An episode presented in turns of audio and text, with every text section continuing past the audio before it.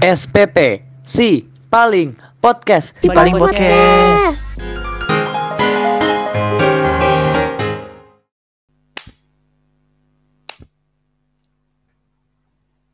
Halo, assalamualaikum warahmatullahi wabarakatuh. Eh, selamat datang ke podcast SPP si paling podcast episode 1 insomnia.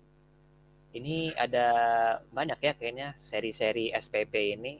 Eh, gue sebagai host sendiri juga masih kurang tahu nih eh, kebetulan apa aja. Cuman nanti kita stay tune aja untuk seri-seri SPP lainnya dan kalian pasti bingung ini siapa so asik banget gitu kan di podcastnya suara nggak kenal di episode satu kagak ada episode dua kagak ada tiba-tiba nongol di episode yang seri ini gitu.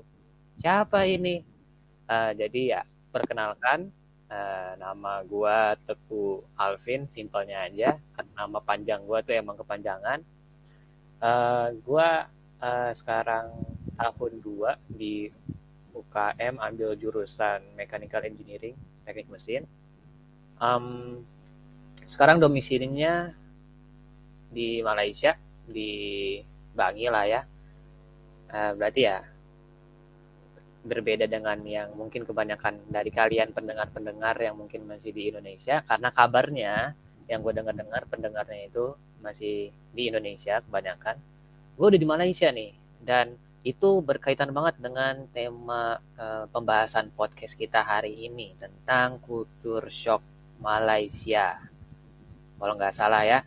Eh, dan di sini gue nggak sendiri sebagai host, gue tetap ada kawan lah. Biar nggak mungkin gue asik sendiri nggak mungkin kan. Gue ada temen eh, podcast yang paling asik di real life juga asik. Namanya Abang Diki. Mungkin boleh eh, sepatah dua kata. Eh, ya, gitu. Halo, Halo Bang Diki, sehat? Coba dong, ngomong dulu dong. sehat, sehat, sehat, sehat. Beda. Sehat. Tadi op- openingnya, openingnya ente semangat banget ya tadi. Oh iya, semangat. Harus semangat dong, biar pendengar Waduh. tuh semangat juga. Gila, Gimana gila, Mas gila. Sehat? Sehat Mas Alvin, Mas Alvin gimana di sana? Alhamdulillah sehat. Ah, udah makan Mas Diki? Wih. Aduh itu, itu itu mah pertanyaan simpel buat gebetan gak sih? Aduh. Aduh. Waduh. Mas Diki punya gebetan kah? Aduh, eh, itu jangan dibahas ya itu nanti eh, Oh, di jangan. next eh, ini somnia Di- kali ya. Ini next Yoi, film yoi. ya. Waduh, udah ada tema Betul, aja betul, guys ya. Mm-mm. Tapi seriusan Iya, dengan ngomongin- pengalaman kalau gua ngomong kayak gitu. Apa? Ini taunya apa sih? Apa namanya? Apa guys? Culture shock ya? Culture shock Culture Malaysia ya? shock. Nah, culture shock. Oh iya, culture shock. Bener, Tapi nggak mungkin gue ngomong kayak gini terus sepanjang podcast nggak mungkin capek juga napas gue ya. Jadi ngomong biasa aja. Ah, Oke. Langsung aja Topik ya pertama. pembahasan topik pertama. Iya. Eh, mungkin gue tanya dulu ke lu kali ya, Dik ya. Walaupun kita udah Hmm, saling kenal lama banget, ya kan, udah sohib banget, kita udah ah, deket banget gitu kan. Tapi kan pendengar nggak bestie tahu. Iya, udah bestie banget gitu. Ya Allah. Tapi pendengar kan tidak tahu seberapa kedekatan kita. Waduh. Eh, nanti ambigu aku dengar. ambigu ambigu ya Eh, langsung ke pembahasan aja mungkin mereka udah pada kesel nih dik eh, lu udah berapa lama sih tinggal di Malaysia Eh, jujur gua tinggal di Malaysia tuh udah tujuh tahun lebih kayaknya tujuh tahun lebih hampir 8 tahun tujuh tahun 8 tahun. Berarti iya 8 tahun setengah hidup lu di Malaysia gitu ya? Bisa dibilang kayak gitu sih. Kalau saya gua eh, ke Malaysia itu awal banget SMP oh awal banget SMP Mm-mm. Boleh. ceritain dikit gak Em, gimana sih pengalaman di awal Malaysia? Awal Malaysia dulu nih sebelum masuk ke UKM nih awal di Malaysia. Berarti pas SMP itu gimana sih pengalamannya Eh, jadi jujur kan saya kan dari kampung ya teman-teman. Waduh. Waduh. Dari kampung kemudian eh, masuk ke kota yang mana itu eh, bela negara ya gitu.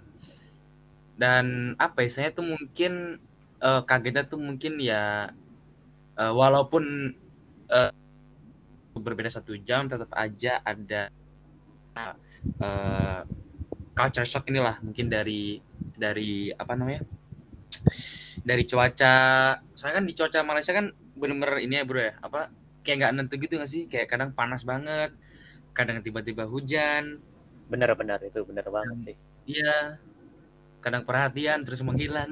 Waduh, waduh, waduh. Aduh, Ih, maaf teman-teman. Agak melencong nih. banget.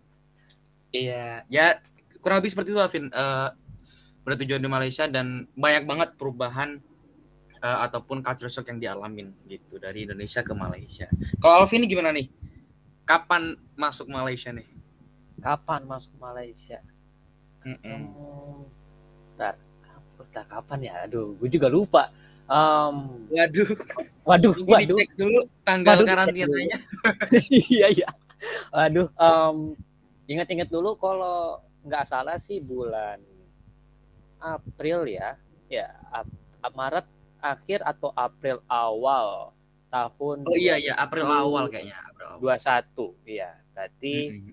eh, berapa bulan gue di sini ya? Ya mungkin dalam satu tahun, tapi belum genap satu tahun lah di Hmm. Malaysia ini.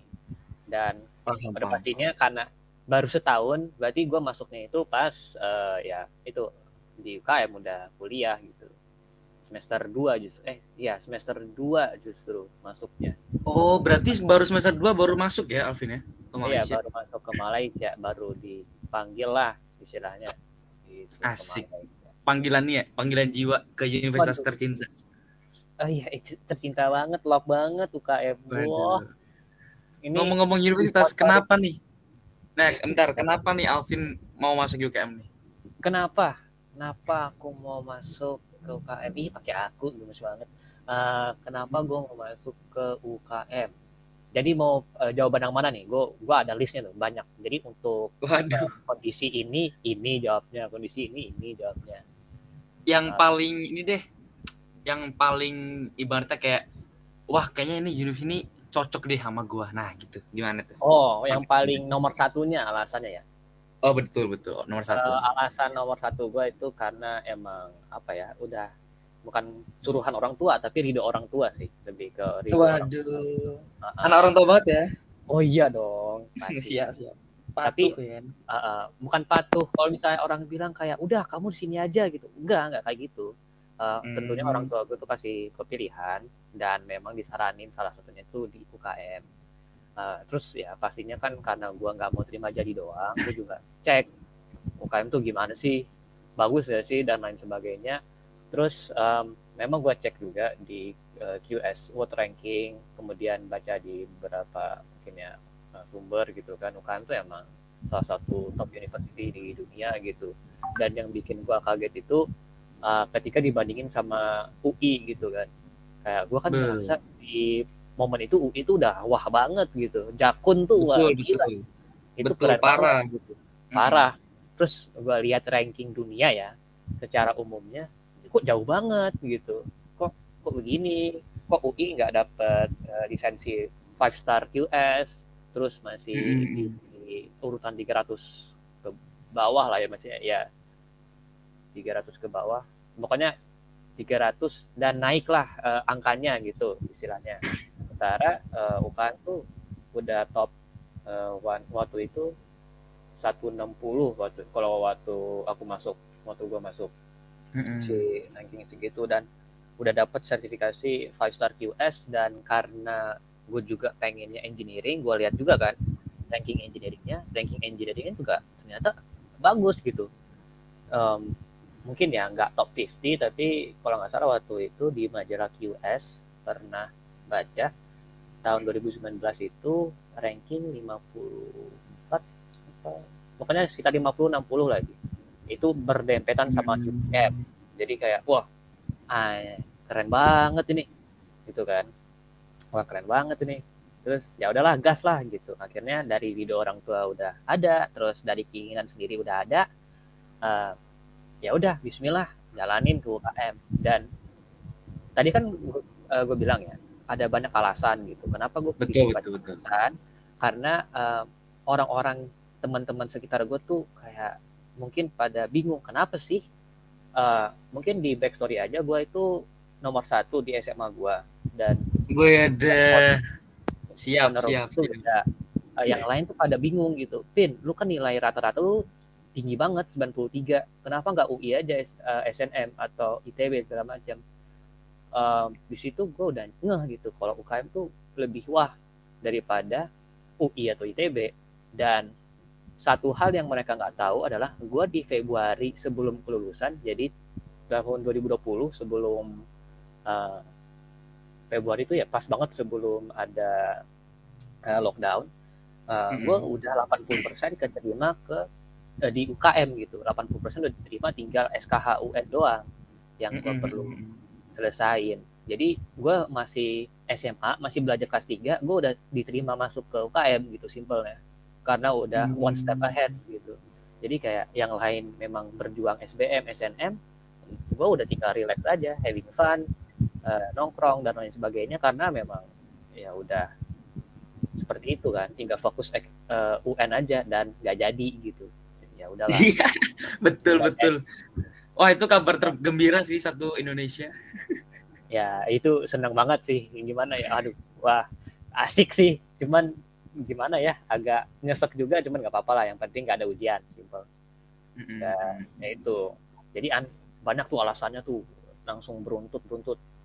Biar mungkin para pendengar juga tercerahkan gitu bahwa kalau misalnya mau masuk ke kampus yang kalian inginkan itu alasan jangan cuma satu doang alasan tuh harus ada kuat banget sampai orang lain tuh juga sampai bingung kok nih orang nekat banget ke Malaysia? Padahal kemungkinan dia di Indonesia lebih bagus atau semacamnya. Tapi kalau misalnya kalian udah punya reasoning udah punya backingan dan lain sebagainya udah kuat udah gas aja gitu. Impian kalian ya ditanggung sama kalian sendiri jangan dengerin kata orang lain kalian usahain sendiri gitu. dan akhirnya alhamdulillah gue di UKM betah banget justru ketemu kalian-kalian ini apalagi Mas Diki I love banget sama Mas Diki. Hmm. salah satu hal terbaik yang terjadi dalam kehidupan aku tuh ke uh, eh, UKM ketemu Mas Diki pinter kali ngejilatnya mau mie ayam. Gak, gak ada enak mie ayam di Malaysia serius. Aku gak pernah ketemu gua gak pernah ketemu mie ayam enak di Malaysia sayangnya ya. Oh ya promo ya nanti aku bawain. Boleh boleh Ya, dan Wah, itulah alasan gue ke UKM. Oke, oke. Jadi buat pendengar nih, uh, gara-gara banyak sekali alasan-alasan dari Mas Alvin, nanti boleh nanti tanya-tanya langsung ya ke Alvinnya langsung gitu. Iya, Alvin Kok dia underscore eh, IG itu. Wih, siap, siap, siap, siap, siap. Nah, keren gimana Mas Diki? Mas Diki gimana? Kenapa alasan alasan masuk UKM kenapa gitu? Oh, ini giliran saya ya? iya, dibalik dong balik dong. Kamu oh, ya, kan okay, udah nanya okay. aku karena aku nanya kamu hmm. gitu. Oke. Okay. gua uh, ke UKM itu emang dari awal tuh Vin pengennya tuh kuliah di Malaysia Vin. Wis. Tapi kan nah, sudah sekolah di Malaysia gitu. Nah uh, cerita sedikit. Uh-huh. saya tuh sekolah di satu sekolah apa ya saya swasta negeri sih yaitu Sekolah Indonesia Kuala Lumpur yang ada di uh, Malaysia. Berarti uh, istilahnya semua sistemnya itu sama kayak Indonesia. Ya kita pakai kurikulum pada zaman gua pakai kurikulum 2013, ya kemudian dari pakaiannya juga pakaian SMA. Pokoknya semua itu uh, Indonesia lah uh, sama kayak sekolah-sekolah pada umumnya. Terus kemudian uh, gue ini jujur Vin gue tuh SMP SMP tuh gue nggak bisa bahasa Inggris Vin, sumpah Nah, Tapi SMP itu gue gak bisa. Sekarang. Uh, uh, alhamdulillah, alhamdulillah, alhamdulillah. Uh. Pokoknya SMP itu gue gak bisa bahasa Inggris. Kemudian barulah uh, pas SMA itu ada motivasi untuk belajar bahasa Inggris kan, karena kayak keren aja gitu. Ibaratnya uh, walaupun lo pinter di di pelajaran lainnya misalnya lo MTK lo dapat A gitu atau enggak di mana sih pelajaran sosiologi lo dapat A gitu tapi lo nggak bisa bahasa Inggris kayak kurang aja gitu sedangkan gue ngelihat temen gue nih kayak ibaratnya uh, rata di semua uh, pelajaran namun bahasa Inggrisnya dia lebih menonjol. Nah itu kayak gue kelihatan kayak anjir nih keren banget orang ini gitu bisa bahasa Inggris gitu. Jadi uh, visual kita tuh kayak wah cerdas nih keren nih bisa bisa berbahasa Inggris dengan fasih gitu. Nah akhirnya gue termotivasi dari dia kan. Terus eh, dari itu juga gue detik itu juga memutuskan untuk kuliah di Malaysia Vin. Karena eh, di Malaysia itu kan teman-teman eh environmentnya itu eh, memakai bahasa Inggris. Ibaratnya bahasa Inggris itu udah eh, bahasa kedua lah bagi orang-orang Malaysia. Kemudian juga eh, banyak juga eh, apa istilah- istilah-istilahnya eh, pepatah-pepatah bahasanya juga ngambil dari bahasa Inggris. Jadi itu menurut gua mendukung banget lah untuk gua eh, improve bahasa Inggris gua kalau gua di kuliah di Malaysia gitu.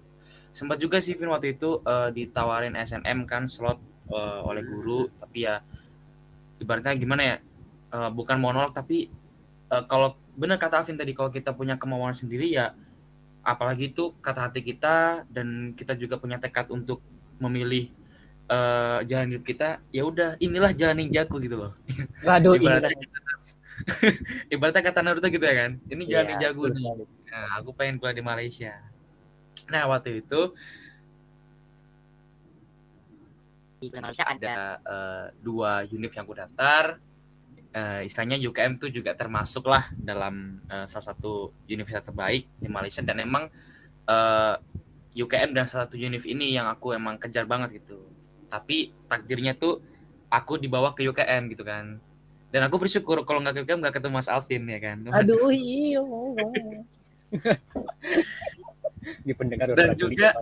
Iya, dan juga eh, alasan gua kenapa UKM itu termasuk eh, pilihan gue banget karena pertama di UKM itu memiliki eh, cabang olahraga sepak bola gede juga gitu. Dan ya fun fact ya gue tuh orangnya suka banget sepak bola. Gue suka main futsal, gue suka main bola. Dan pokoknya tentang bola tuh gue suka banget. Dan kebetulan di UKM itu teman-teman ada eh, klub sepak bola yaitu eh, UKM FC. Nah, yang mana UKM FC itu udah masuk Liga 2 lah, udah liga top di Malaysia. Nah, itu tuh eh, agak termotivasi gitu, termotivasi buat wah aku pengen juga nih join eh, tim futsal maupun tim sepak bolanya gitu di UKM. Kemudian eh, apa ya, istilahnya juga strategis juga, kemudian masih asri, adem dan lain-lain deh. Dan juga eh, kalau teman-teman pengen tahu tentang UKM bisa tuh langsung ke UKM websitenya langsung gitu. Itu sih Vin eh, alasan aku masuk UKM. Wih, mantep banget ya. Nih, kayaknya alasan dari kita nih ya udah bisa Hmm. dibilang apa ya sangat em, apa sih mengiklankan UKM ya. Waduh, kita Waduh, waduh. marketer ya, marketer. Ya, ya UKM boleh lah ya kasih semua apa diskon dikit. Iya, tolong Iya, kalau eh, pihak UKM dengar podcast ini eh, langsung Instagram kita di DM di ki underscore kayu gitu gitu. Iya, Alvin underscore. Ya, Sabi lah Sabi. Oke. Ini lanjut pertanyaan berikutnya nih Vin. Iya, lu pertanyaan pertanyaan dari mana? Lu ada list atau gimana nih? Waduh, Wah ini dari gue sendiri sih, gue pengen nanya Wah. sih. ih Hmm. kepo banget ya. Ya udah gimana nih pertanyaan? Menurut lo nih, menurut lo, lo kan udah bisa dibilang udah satu semester lah hidup di Malaysia gitu kan. Ah, ya. tentu tentu of course lebih lama gue dong asik gue Iya agak sombong dikit ya kan nah sebagai eh, orang yang belum terlalu lama Widih, Hmm. apa sih perbedaan-perbedaan yang lo lihat di Malaysia yang berbeda banget dengan Indonesia apa aja tuh kira-kira Yang pertama ya, eh gua lihat di luar gitu kan. Pertama kali datang, yang pertama kali datang apa kayak eh sorry, yang pertama kali gua ngeh pas datang gitu ya, itu plat mobil. plat mobil kenapa tuh Iya, karena entah kenapa kan gue emang suka mobil kan ya gue perhatiin aja Ah. gitu kan plat mobil Asik. di Jakarta. suka mobil apa suka dia Aduh, aduh, suka dia dong. Tapi LDR guys, nanti waduh eh jangan di spill dong jangan di spill dong nanti di spill. Nah, calon istri aku itu cantik banget. Nanti bisa dibahas Iya, iya, iya. di podcast. oke lanjut ke topik ke, ke topik Eh, Topik, plat topik. mobil nih kenapa nih Ini plat mobil, plat mobil beda banget gitu, kayak formatnya. Dan di situ baru melek, oh iya gue di Malaysia ya. Walaupun pas dateng tuh kayak feel-nya biasa aja gitu, kayak pulang kampung ke Aceh gitu. Kayak belum ngeh gitu. Widih. Jadi pas keluar naik bis ngelihat mobil gitu. Plat mobil pertama kali gua nge beda, terus mobilnya beda, terus baru di situ nge iya gue di Malaysia ya astaga gitu. Mimpi apa dapat- kamu? Iya kayak mimpi apa gue ya gitu. Kok Hmm. kok bisa gue di Malaysia ini gitu kan. Cuman ya udah udah kejadian kan kayak oh itu yang pertama kali gua nge fun fact emang plat mobil abis itu baru mobil. Nah, baru setelah Hmm. itu eh, yang gua nge perbedaannya pasti ya bendera dan segala macam. Cuman kayak ya udah gitu cuman awal-awal per- apa mungkin di minggu pertama karena masih karantina nggak ngapa-apa gitu kan karena emang karantina kan terus Hmm. pas keluar em, apa ya kalau dibilang beda sama Indonesia enggak sih.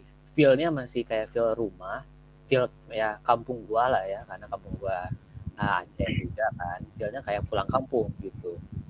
Jadi kalau dibilang kalau misalnya kalian pernah jalan-jalan ke Eropa atau negara yang notabene itu English speaking countries eh, Uh-uh. pasti kerasa banget gitu perbedaannya kulturnya eh, vibes-nya beda banget. Cuman pas ke Malaysia tuh perbedaannya emang nggak kerasa sebenarnya di awal.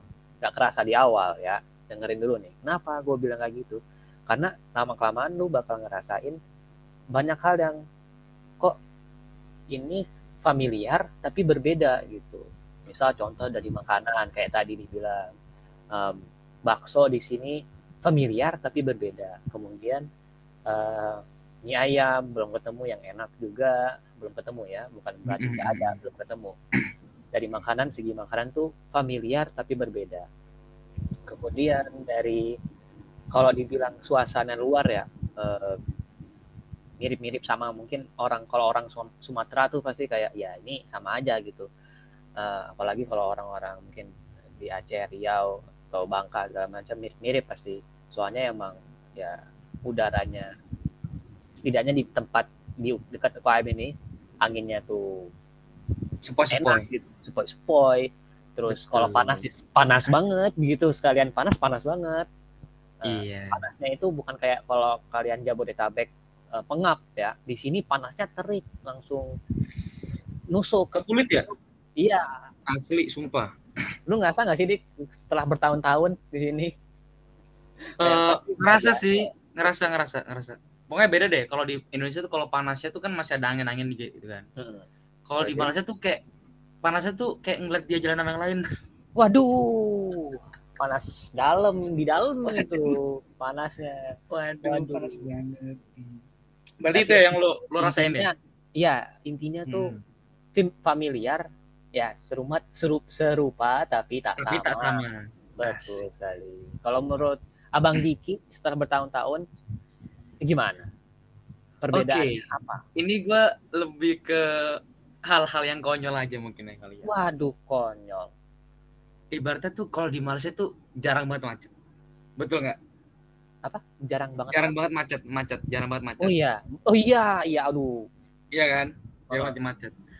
Terus kayak gue kan tanya kan kayak ayah, gue kan juga udah lama di Malaysia kan. Dia kalau ngomong macet tuh bukan macet, jadi ngomongnya jam. Jam gue bingung, ah jam jam apaan jam gitu. Oh, ternyata pelesetan dari bahasa Inggris juga gitu, macet jam gitu loh. Jadi kayak eh, bahasa-bahasa yang istilahnya yang kita belum pernah dengar itu mungkin apa ya agak kurang serk aja gitu Vin sama yang kita dengar gitu kan. iya ya kok kok gue lupa ya kalau itu beda banget sampai mungkin Iya karena kan? gue udah biasa kali ya sama mereka itu tapi iya ya gue Hmm. juga mikir-mikir ya itu itu juga beda banget ya sama Indonesia ya bahasanya eh, stylenya Beda-beda. Tapi beda. Terus mungkin karena gue udah kebiasa jadi gue lupa gitu ya itu yang beda terus lanjut dik Hmm, terus eh, apa ya? Di sini tuh orangnya tuh patuh-patuh teman-teman. Patuh-patuh, taat peraturan. Nah, kalau kalian berhenti di lampu merah, terus ada pengendara jalan yang langsung robos, itu bukan orang Malaysia. itu itu biasanya orang ya. itu kita guys itu Ah, orang kita. nggak bisa di selalu di relasi apa gimana sih pokoknya di standarin semua lah Iya tapi- sih, betul, ya. Cuma ya, rata-rata seperti itu. Itu gimana ya kita Parah juga sih, malu kayak sih. cuman- kayak gue tuh eh malam-malam jalan gitu kan walaupun ada lampu merah ada di samping aku tuh dia berhenti gitu Vin. Kalau kita kan kayak greget kayak ya Allah kan ini kan udah sepi ya gitu. Yaudah aku terobos aja tuh. Nah ini samping gue nih enggak gitu orang Malaysia kayak patuh berhenti sendiri gitu. Wah itu kayak Padahal gimana? jiwa-jiwa nerobos itu? Ini pengen gitu. Jalan kosong Ah. gitu bener-bener kosong. Ada kosong kosong.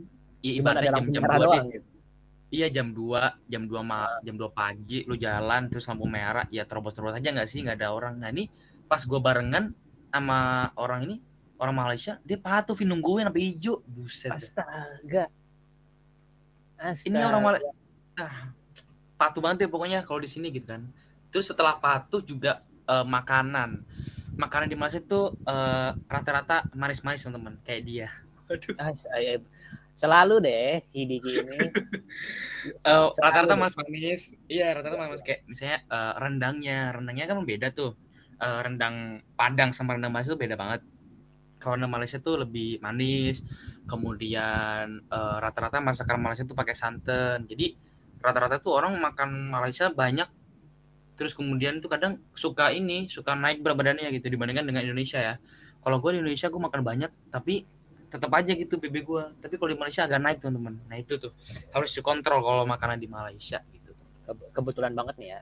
Alhamdulillah Nah. gue juga lagi program naikin berat badan. Waduh. Iya. Perbanyakin makan tuh Vin.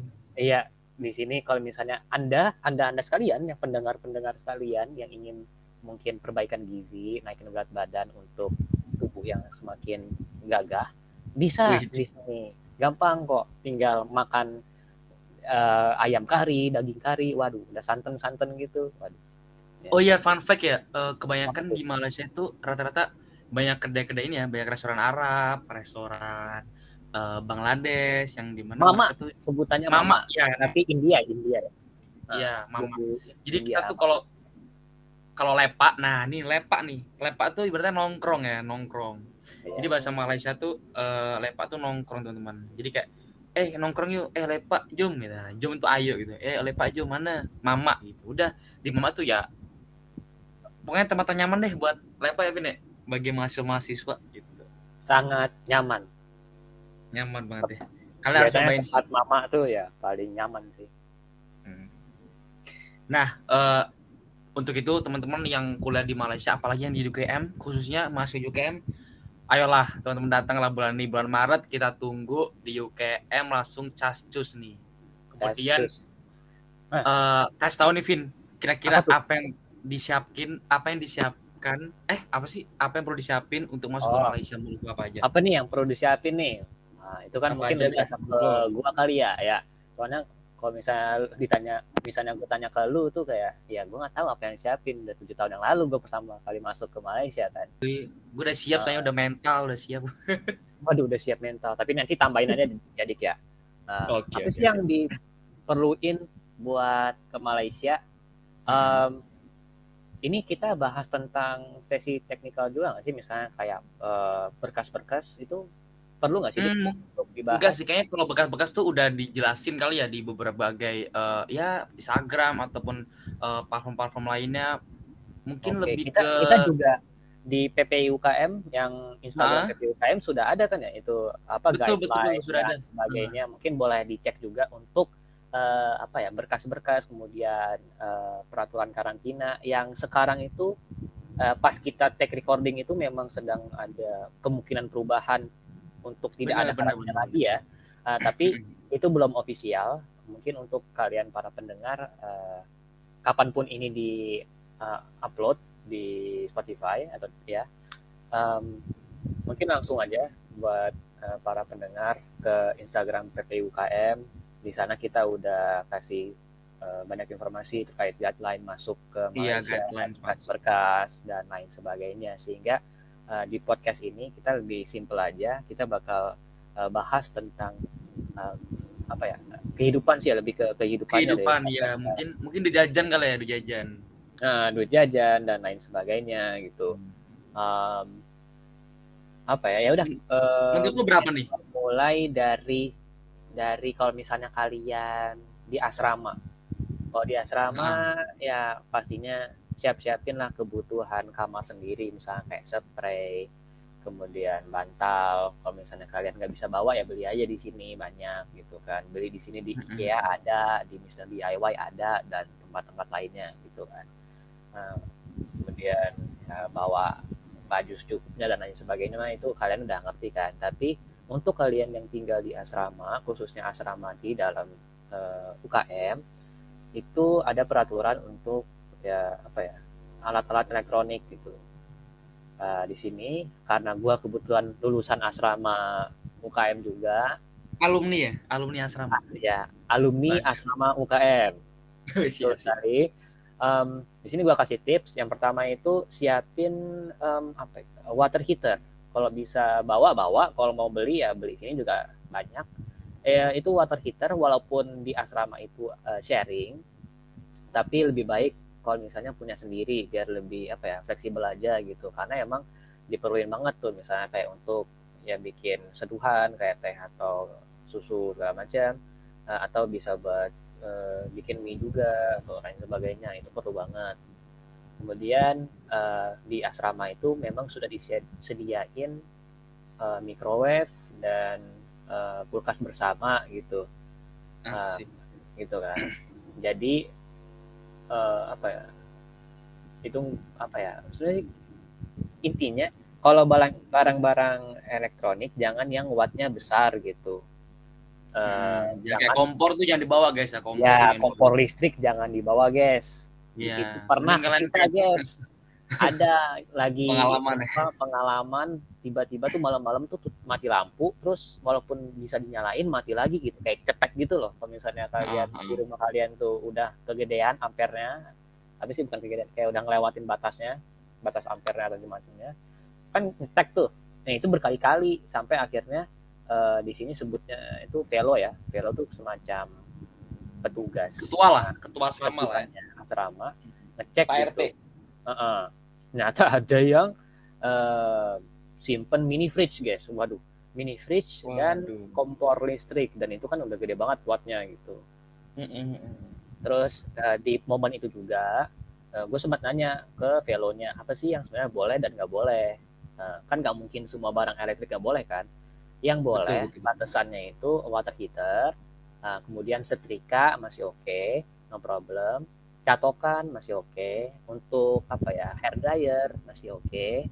Nah, cuman untuk yang gede-gede, barang yang benar-benar gede gitu, kompor listrik kan barangnya gede dan ya susah dibawa-bawa ke mana-mana itu nggak boleh gitu.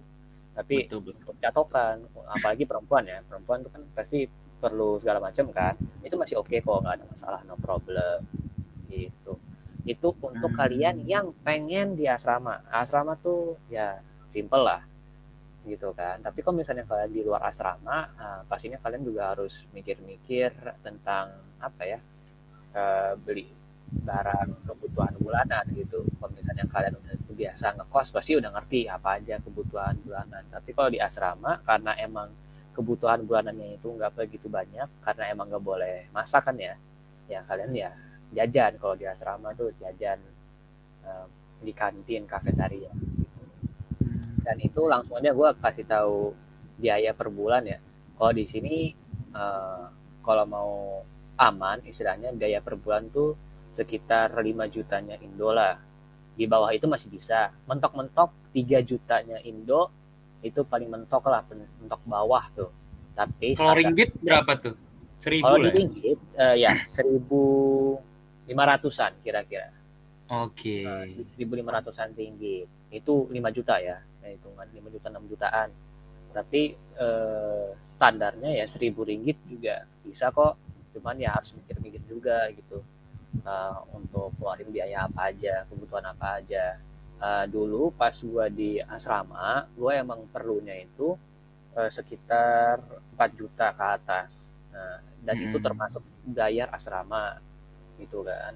Cuman pas eh, gua di luar ini, eh, sekarang kan tinggal bareng sama senior apartemen, eh, nggak perlu sebanyak 4 juta gitu. Maksudnya masih bisa nabung juga 4 juta itu. Walaupun jajan gua sebenarnya eh, di atas 4 juta ya, tapi kebutuhan sehari-hari gua pas di asrama itu sekitar 4 jutaan untuk satu bulan.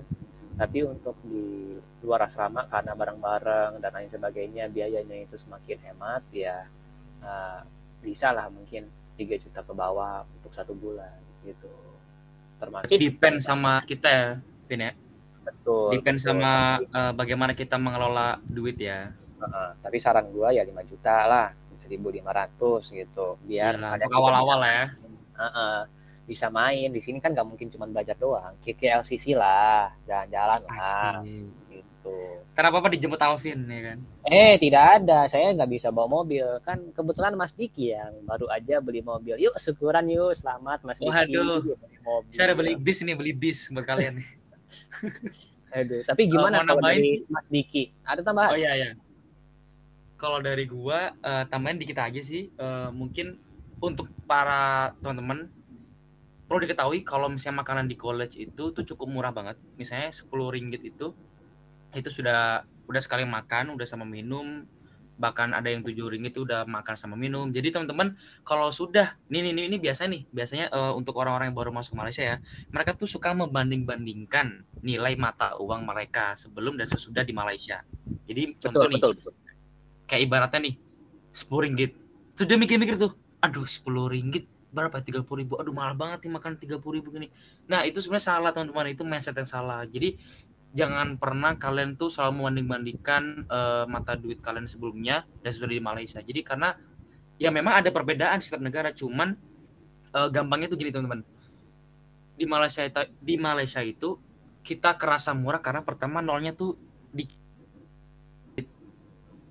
nggak pakai beribu-ribuan kalau Indonesia kan kayak seribu dua ribu tiga ribu empat ribu kayak kerasa tuh lo kok kerasa berat kerasa mahal kalau mau beli ini beli itu tuh mahal gitu kalau di Malaysia kalau ya seminggu dua minggu kalian eh, rasain lah coba kayak ikhlas gitu kayak menerima eh, duit Malaysia. Itu kayak merasa kayak oh oh murah ya atau ternyata gitu. Oh cuma lima ringgit oh tujuh ringgit gitu teman-teman. Jadi eh istilahnya boleh membandingkan mungkin hari pertama hari kedua. Cuman pelan-pelan tuh eh, mindset tersebut harus dilupakan gitu. Karena kalau sampai kalian terusan seperti itu ya gimana ya kalau kalian mau hangout nih sama teman-teman kayak eh hangout yuk ke sini atau ke jalan-jalan tuh. Kalian tuh bingung nih aduh perlu bawa duit berapa ya buat ini buat ini. Terus kalian membanding bandingin wah itu ya nggak nggak jalan-jalan. Mending tidur aja di rumah gitu.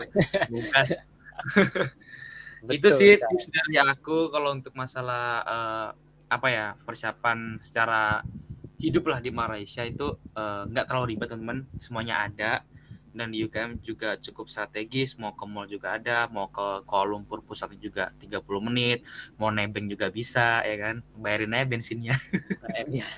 Aduh, dari driver ya Mas Diki ya. Aduh, iya nih aduh apa sih yang nggak buat temen ya kan apa sih yang enggak yuk hidup banget ya. Itulah kenapa aku ya ampun aku dong. Gua tuh suka banget sama Diki itu. Klop banget sama Diki karena dia tuh wah gila kalau misalnya udah sama temen tuh apa aja yes tuh. Udah kalau kalau apa ya, udah mutualan tuh pasti asik. Kalau misalnya tapi apa ya Mas Diki tuh saking baiknya tuh kadang-kadang eh, sedikit badut ya. Nah, waduh aduh jangan di episode selanjutnya nih kita tuh kayak nge apa iklanin episode selanjutnya banget nih dari tadi. oke boleh di nanti nanti kan nih insomnia episode 2 ya Iya. Dinantikan. Aduh, masalah Oke. eh, percintaan ya. Waduh. siap Aduh, siap oke eh, apalagi cukup nih? kalau menurut gue sih cukup sih Vin Cukup. Wah, cukup banyak Cukup, juga ya Mm-mm. bahasan. Sudah lama juga nih eh, kita tag takutnya para pendengar ngantuk ya kan? Iya, takutnya para pendengar ngantuk. Tapi semoga aja nggak ngantuk ya. Semoga Oke. aja. Karena penyampaian kita semoga tuh emang kita sengajain ngaco. Emang buat kalian tuh jangan sampai tidur gitu dengerinnya. Betul betul betul betul. Sebenarnya kita di dunia nyata nggak gini guys, nggak gini. Kita tuh asik Nggak. banget, cool banget. Diki tuh ganteng banget guys. Kalau di dunia nyata tuh bos. Eh, nggak ada ngaconya sama sekali. Ada ada ada ada ada. Nah pokoknya eh, terima kasih bagi para pendengar sudah mendengarkan Insomnia episode 1 bersama gua dan Alvin. Kalau mau eh, tahu get to know more about us, langsung eh, di follow Instagram gua Diki underscore kaya 77 DIJ kaya underscore kaya 77 sama Alvin apa Instagramnya tadi? eh, Alvin Azla underscore A L V I N A Z L A underscore. Kalau mau, Oke. kalau nggak mau ya nggak usah. Mau dong masa enggak ya kan?